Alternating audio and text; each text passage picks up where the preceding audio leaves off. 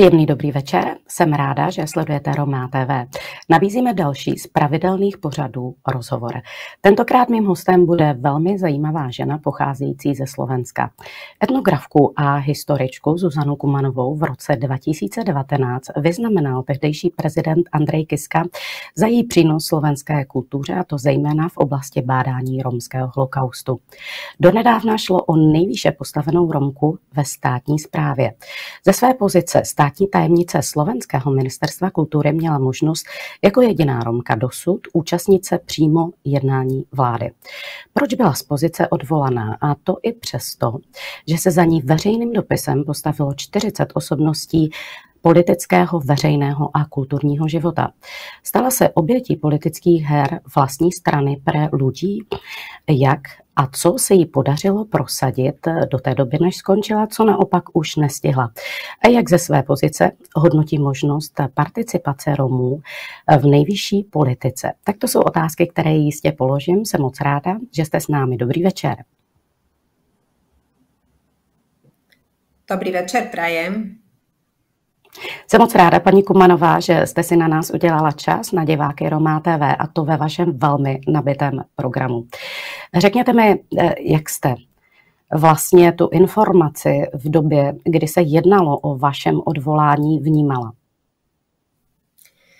Mm, predsednička strany Veronika Remišová ma zavolala na osobné stretnutie dva dní před odvolaním a oznámila mi, že budem odvolaná a že ma nahradí podpredsednička strany Vierka Leščáková. Napriek tomu, že teda sme predtým nemali žiaden spor, ale ani neboli výhrady voči mojej práci, tak jej rozhodnutie bolo oznámením. Eh, říkala nějaké konkrétní argumenty nebo se eh, pouze omezila na to, co potom sdělovala i médiím, a sice, že to je v kompetenci samotné strany a že si tyto personální výměny může udělat, eh, jak potřebuje?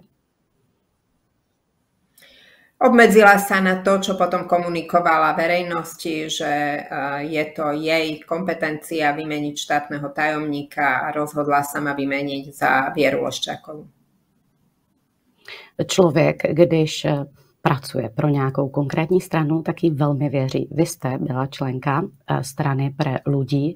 Minulý týden jste společně s několika eh, kolegy z té strany vystoupila. Proč? Um, možno trošku zoširoka začnem. Keď vznikala strana za ľudí, formovala sa okolo prezidenta, bývalého prezidenta Andreja Kísku. Uh, Andrej Kíska pre mňa predstavuje osobnosť, ktorá veľmi výrazným spôsobom ovplyvnila dianie v uplynulých rokoch. Ten jeho prezidentský mandát bol mm, veľmi úspešný a vo vzťahu k Rómom alebo k menšinám boli jeho vyjadrenia vždy maximálne korektné a priateľské. Z rúk prezidenta som aj ja v roku 2019 dostala vysoké štátne vyznamenanie a ten môj kontakt e, s ním a s prezidentským palácom bol vždy veľmi ústretový. Takže jeho osobnosť bola pre mňa zárukou, že princípy, na ktorých bude stráť strana za ľudí, budú princípy, s ktorými sa viem stotožniť. Potom sa začal tvoriť program strany za ľudí a ja som bola v rôznych alebo vo viacerých pracovných skupinách a veľmi dlho sme hovorili o tom, čo strana chce presadzovať, ako chce viesť svoj program vo vzťahu k menšinám, vo vzťahu k regionálnemu rozvoju, vo vzťahu k kultúre. Takže som bola spolutvorcom tohto programu a potom následne som sa zúčastnila programovej konferencie z prvého ustanovujúceho snemu strany za ľudí a bola som, prijala som teda aj účasť na kandidátke politickej strany do parlamentných volieb v roku 2020. Mala som číslo 22, takže pomerne vysoké číslo na tejto kandidátke. To, že strana a program zosobňovali moje predstavy o tom, ako by mala vyzerať verejná politika, som už povedala a teda to bolo prirodzenou súčasťou, že keď ja som teda nebola u strany, bola som sympatizantkou, že keď som bola menovaná do funkcie štátnej tajomničky, tak som potom aj do strany vstúpila. My sme tu mali takú turbulentnú jar, Samozrejme, ochorenie COVID a s tým súvisiace obmedzenia v spoločnosti urobili svoje a potom na jar všetky tie krízy vyústili do vládnej krízy. Mali sme tu takúto krízu a táto kríza poznačila aj stranu za ľudí. Tie vnútorné veci a teda tie dohody, ktoré mala predsednička presadzovať na rokovaniach počas vládnej krízy, pravdepodobne nevždy išli v ruka v ruke s tým, čo odporúčalo predsedníctvo a to potom vyústilo do sporov v predsedníctve, ale aj do sporov v členskej základni. Takže, takže mm, tá strana akoby sa v istom momente začala aj odkláňať od tých základných princípov a to, čoho sme boli svetkami v lete, je už odklon od e, základnej filozofie, kde vlastne časť e, členskej základne a e, väčšia časť poslancov sa rozhodla, že zo strany vystúpia, lebo už strana nereprezentuje naše predstavy o slušnej politike, odbornosti a hodnotách, ktoré pri, pri zrode ktorých sme boli, takže sme zo strany vystúpili a e, stali sme sa platformou za spravodlivé Slovensko v strane e, Sloboda a Solidarita. Já jsem právě eh, kvůli našemu rozhovoru samozřejmě se snažila připravit mm, a také sledovat to dění v politice. Právě ti, kteří vystoupili z toho poslaneckého klubu, budou velmi teď jaksi důležitým mezníkem, důležitým článkem eh, pro koalici eh, budou těmi, kdo možná bude rozhodovat o určitých zákonech. Už jste se dohodli nějakým způsobem s kolegy, kteří vystoupili z těch důvodů, které jste popsala i vy, tak je, prefer, tak je poznamenávali a popisovali i oni na svých facebookových profilech, které jsem měla možnost eh, vidět. Hovořili jste o tom, ehm, jaká bude vaše další podpora eventuální koalici?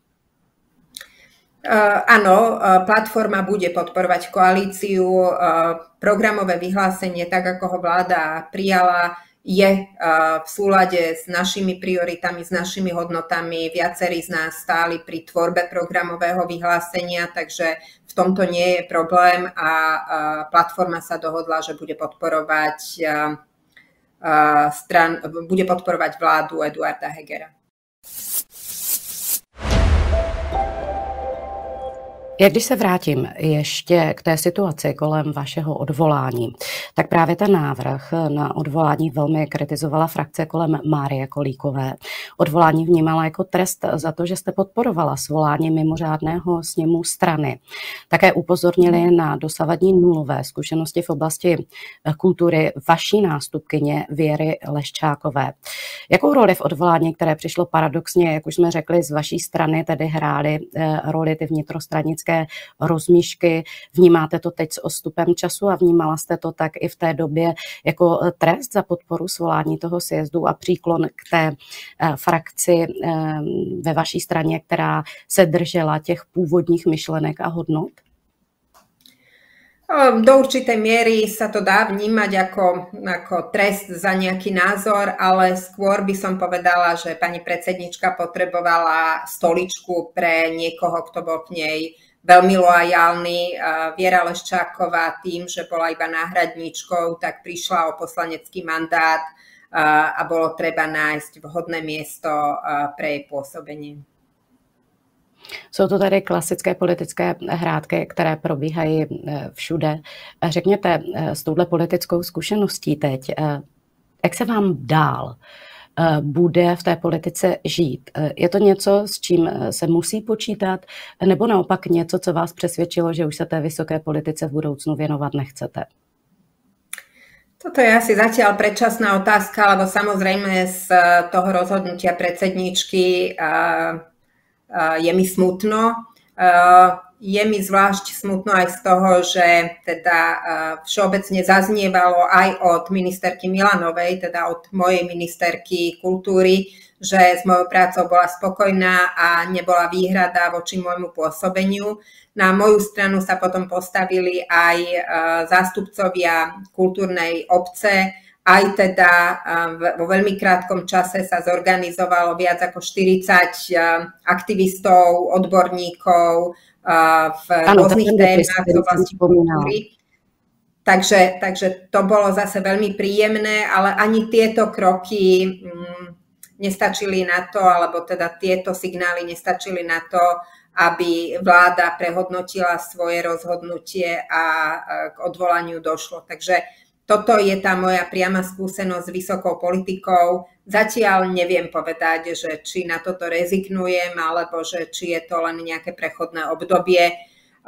Teraz sa asi treba spustiť opäť do odbornej roboty, zosúľadiť naše programy, tie, s ktorými sme do, alebo teda moje predstavy, s ktorými som do politiky vstupovala s tým, aká bude možnosť e, uplatňovať tieto princípy e, v platforme a potom e, samozrejme v spolupráci so stranou Sloboda a Solidarita.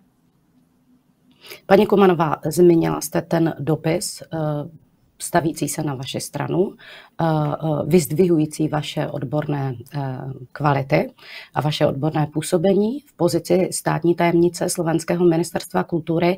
Já jsem o něm hovořila v úvodu.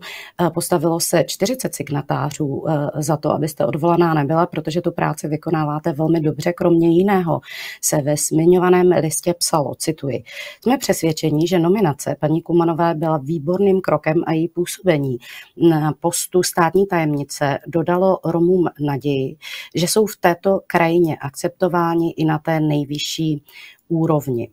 Mám dvě otázky. Jednak, jak na vás tato podpora zapůsobila? Kromě toho, že byla příjemná, to jste zmínila. Jak na vás zapůsobila? A druhá, do jaké míry se stotožňujete s tím argumentem? Protože vy jste opravdu byla z té své pozice zatím jedinou Romkou, která, a to poměrně široko daleko ve střední Evropě, se může z titulu své pozice účastnit každého jednání vlády. Tá podpora bola mimoriadne príjemná. Bol, bolo to také trošku satisfakcia za to rozhodnutie predsedničky. Tá podpora prišla nielen prostredníctvom tohto listu, ale množstva SMS správ a e-mailov a telefonátov od rôznych ľudí, ktorí hovorili, ako im je to ľúto, že odchádzam, lebo sme mali rozpracované projekty, ako sa teda zdalo, že, že tá spolupráca môže byť e, úspešná. Čiže toľko ešte k tej podpore. A druhá stránka, že vlastne po 30 rokoch som bola prvá v takejto pozícii, to tiež niečo napovedá o stave spoločnosti. Ak teda vezmeme, že na Slovensku žije viac ako 400 tisíc Rómov, tak to vypovedá do značnej miery o, o marginalizácii, o tom, že stále tá miera participácie Rómov nie je dostatočná. Samozrejme, rómska komunita je heterogénna a je tu množstvo ľudí, ktorí sú vzdelaní, ktorí pracujú na rôznych úradoch, rôznych inštitúciách. A verím, že ten čas, keď aj zastúpenie v tých najvyšších inštitúciách bude vyššie, máme pred sebou. A teda dúfam, že nebudeme musieť čakať niekoľko volebných období to doufejme. My mm, tady z České republiky trochu uh, v uvozovkách závistivě pokukujeme po Slovensku, protože tam se podařilo v posledních letech Eh, že Romové skutečně mají zastoupení v poslanecké sněmovně, eh, mají zastoupení v Evropském parlamentu. Vy jste byla eh, nejvýše postavenou Romkou v oblasti státní zprávy. Čím si myslíte, že je to způsobeno? Je to samotným angažováním Romů? Je to tím, že ty strany si uvědomují, že Romové samotní mají nějaký hm, volební potenciál na jedné straně, na druhé straně, že je nutné nějakým způsobem s nimi počítat a řešit i eventuální problémy? Asi všetko to, čo ste spomenuli, je dôvodom toho, že eh, tá participácia sa postupne teda dostáva až do tých najvyšších poschodí. Jedna vec je, že áno, eh, politické strany si určite uvedomili, že Rómovia sú pomerne veľkou voličskou základňou a teda ponúkajú priestor pre Rómov aj na svojich eh, kandidátkach. Druhá vec je, že je tu pomerne veľká skupina 40 hm, 50 teda ľudí, ktorí tých 30 rokov alebo minimálne 20 rokov sa angažujú a spolupracujú aj pri riešení rómskej problematiky, takže aj táto skupina ľudí sa postupne dostáva do čela nastavovania verejných politík. Netreba zabudnúť, že na Slovensku je úrad splnomocnenca vlády pre rómske komunity a toto je tiež veľký priestor na to, aby sa zviditeľňovali významní Rómovia, ktorí majú možnosť spolupracovať s týmto úradom alebo teda ho viesť a zároveň, aby sa aj tie verejné politiky akýmsi spôsobom obrusovali a prinášali tie témy porozumenia, miery integrácie, zlepšenia postavenia aj ľudí z marginalizovaných komunít. V České republice také existuje skupina čtyřicátníků, padesátníků, lidí mladších, eh, kteří eh, jsou velmi aktivní třeba v občanském sektoru, snaží se nějakým způsobem eh, také spolupracovat s politickými stranami, ale to, co se nedaří, na rozdíl od Slovenska je, aby skutečně dostávali na kandidátních listinách dobrá místa, volitelná místa. Už vůbec se neděje, aby někdo přenechal své první místo na kandidáce do Evropského parlamentu eh, Romovi, jako to učinil například eh, bývalý premiér eh, pan Matovič. Čím si myslíte, že u vás se to daří přesvědčovat ty politiky a že jsou ochotní, že se nebojí, tak jako v Čechách, že naopak o přízeň voličů z řad neromů, tedy té majoritní části, přijdou? Zatiaľ je to tak, že každý z tých rómskych poslancov alebo z ľudí, ktorí sa umiestnili na pomerne vysokých miestach na kandidátkach, má za sebou nejaký osobný príbeh. A ten príbeh eh, Petra Poláka a jeho vzťahu s Igorom Matovičom je do istej miery osobitný a, a špecifický. A to vlastne potom otvorilo aj ďalším súčasným poslancom priestor dostať sa na kandidátku. Takže v tomto smere je to vlastne výsledok nejakej mm, osobnej angažovanosti súčasného europoslanca Petra Poláka. A to, že mm, sa postupne, jednak tá rómska téma a téma integrácie marginalizovaných rómskych komunít je naozaj u nás témou, ktorá je vypuklá a e, myslím si, že žiadna e, politická strana, ktorá to myslí dobre so Slovenskom, túto tému nemôže opomenúť. E, a teda ten prístup môže byť prointegračný, alebo môže byť ten prístup práve naopak nejaký segregačný. No a strany, ktoré stoja na princípoch integračných, samozrejme tejto téme musia venovať veľkú pozornosť a to znamená, že to vytvára aj priestor pre angažovanie ľudí, z neziskového sektora alebo tých, ktorí pracujú v štátnej správe a majú s tou témou nejaké skúsenosti práve, práve teda do tých politických kruhov. Nezapomínejme také na Iranu Biháriovou, která hmm. je předsedničkou, já už hovoříme skoro v té slovenské terminologii, je šéfkou významné politické strany, hmm. která přinesla na politickou scénu také současnou prezidentku paní Čaputovou. Čili zdá se mi, že je to také o osobní dravosti v tom nejlepším slova smyslu, ochotě odevzat té politice mnoho času, energie, eh, mnohdy na úkor vlastní rodiny. Eh, vnímáte to eh, také tak? Máte mm, kolem sebe víc podobných Romů nebo opravdu třeba ten příběh Ireny Biháriové mimořádný a její nasazení? Určite áno a, a zatiaľ teda stále je to o tom, že tie osobné príbehy a tá osobná angažovanosť je veľmi dôležitá. Treba povedať, že Irena Bihariová nereprezentuje iba to riešenie rómskej témy, ona je predsedničkou stredo-ľavicovej strany, ktorá má pomerne veľkú podporu. Stále v prieskumoch tá strana je nad 7%, takže ja verím, že po ďalších voľbách Irena bude siahať na, na pozície oveľa vyššie, ako je pozícia štátnej tajomničky. Mimochodom, ja som si to teda myslela aj pred voľbami v roku 2020, že strana PS sa dostane do parlamentu a teda ona bude vicepremiérka alebo bude predsedkynia parlamentu alebo čokoľvek iné premiérka. Takže verím tomu, že po ďalších No ona nazbírala, ona nazbírala nejvíce preferenčních hlasů, měla také ano, výborné ano, místo, ale ano. Uh, ta politika je ano, politika je tom, že ne, ano.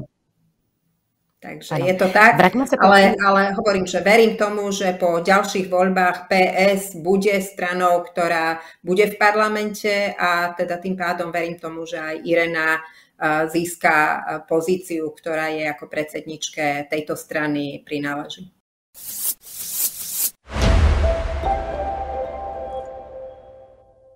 Hostem eh, dnešního rozhovoru Roma TV je etnografka, historička Zuzana Kumanová. Hovoříme eh, o tom odvolání z postu eh, státní tajemnice Slovenského ministerstva kultury.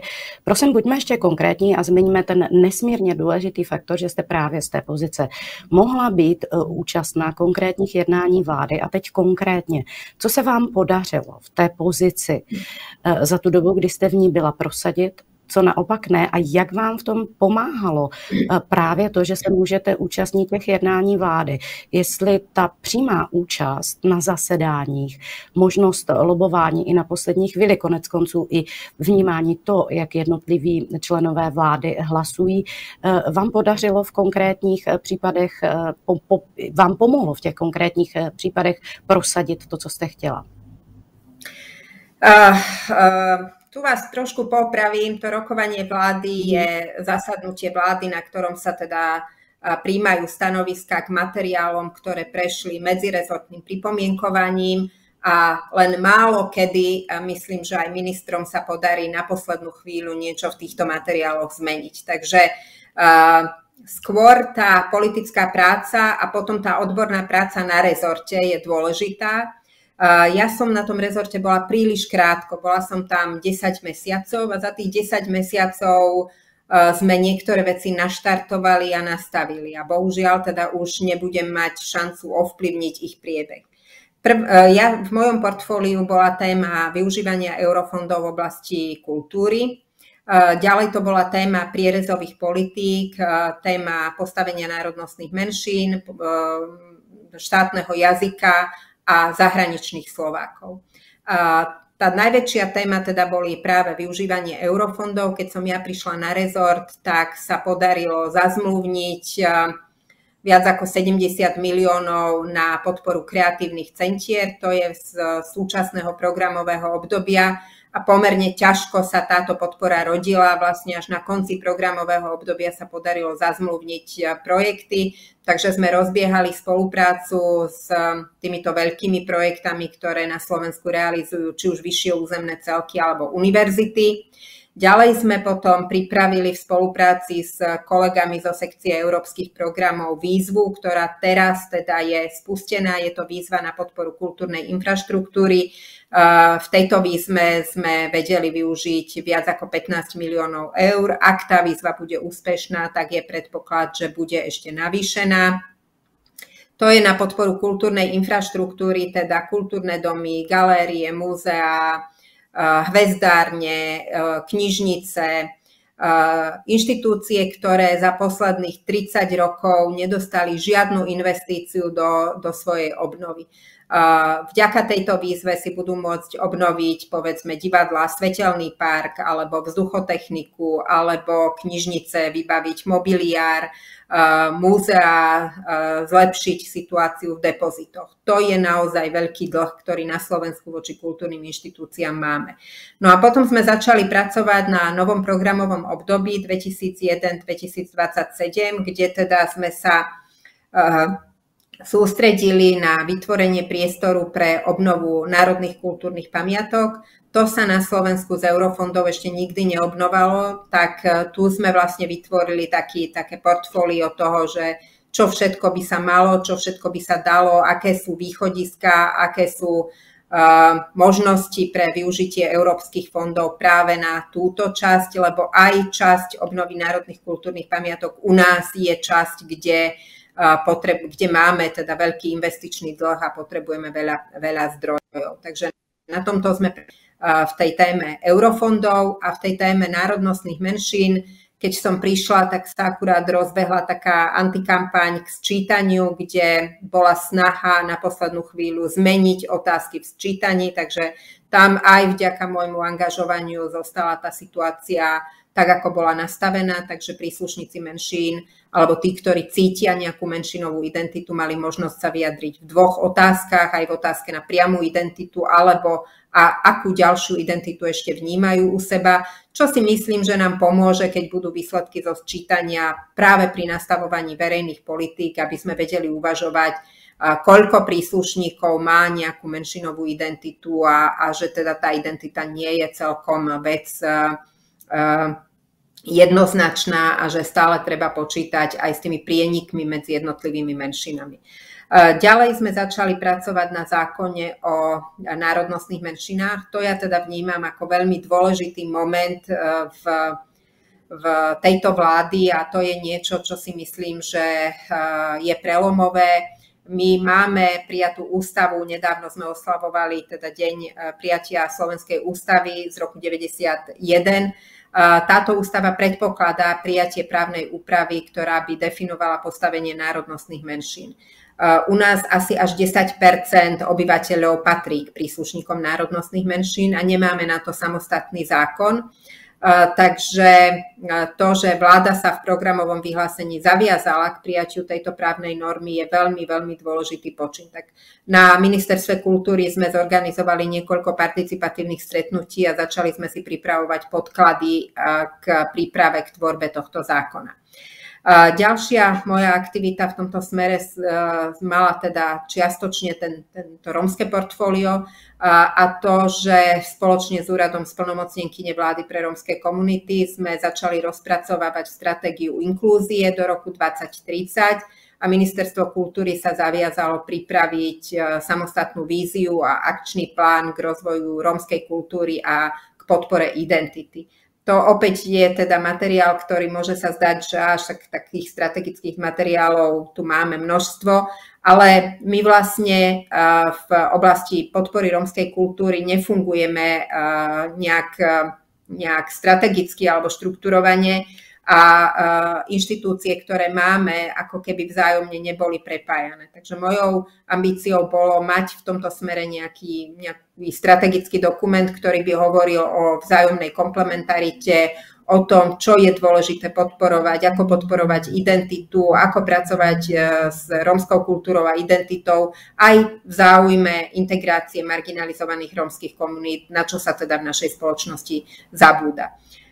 Ešte jedna téma zostala nedotiahnutá na, po mne na ministerstve a to je téma štátneho jazyka, ktorý som tiež mala na starosti. Tam teda programové vyhlásenie vlády predpokladá novelu zákona o štátnom jazyku. K tomu sme chceli vytvoriť nejaký analytický materiál a pozrieť sa na to z pohľadu e, rôznych právnych úprav v Európe, ktoré sa týkajú štátneho jazyka, ale to už teda dostalo na novú štátnu tajomničku.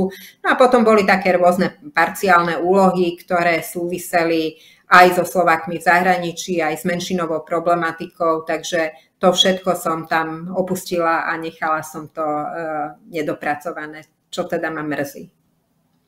Eh, teď samozřejmě budete eh, ta témata eh, sledovat už z vašich dalších pozic a interesů.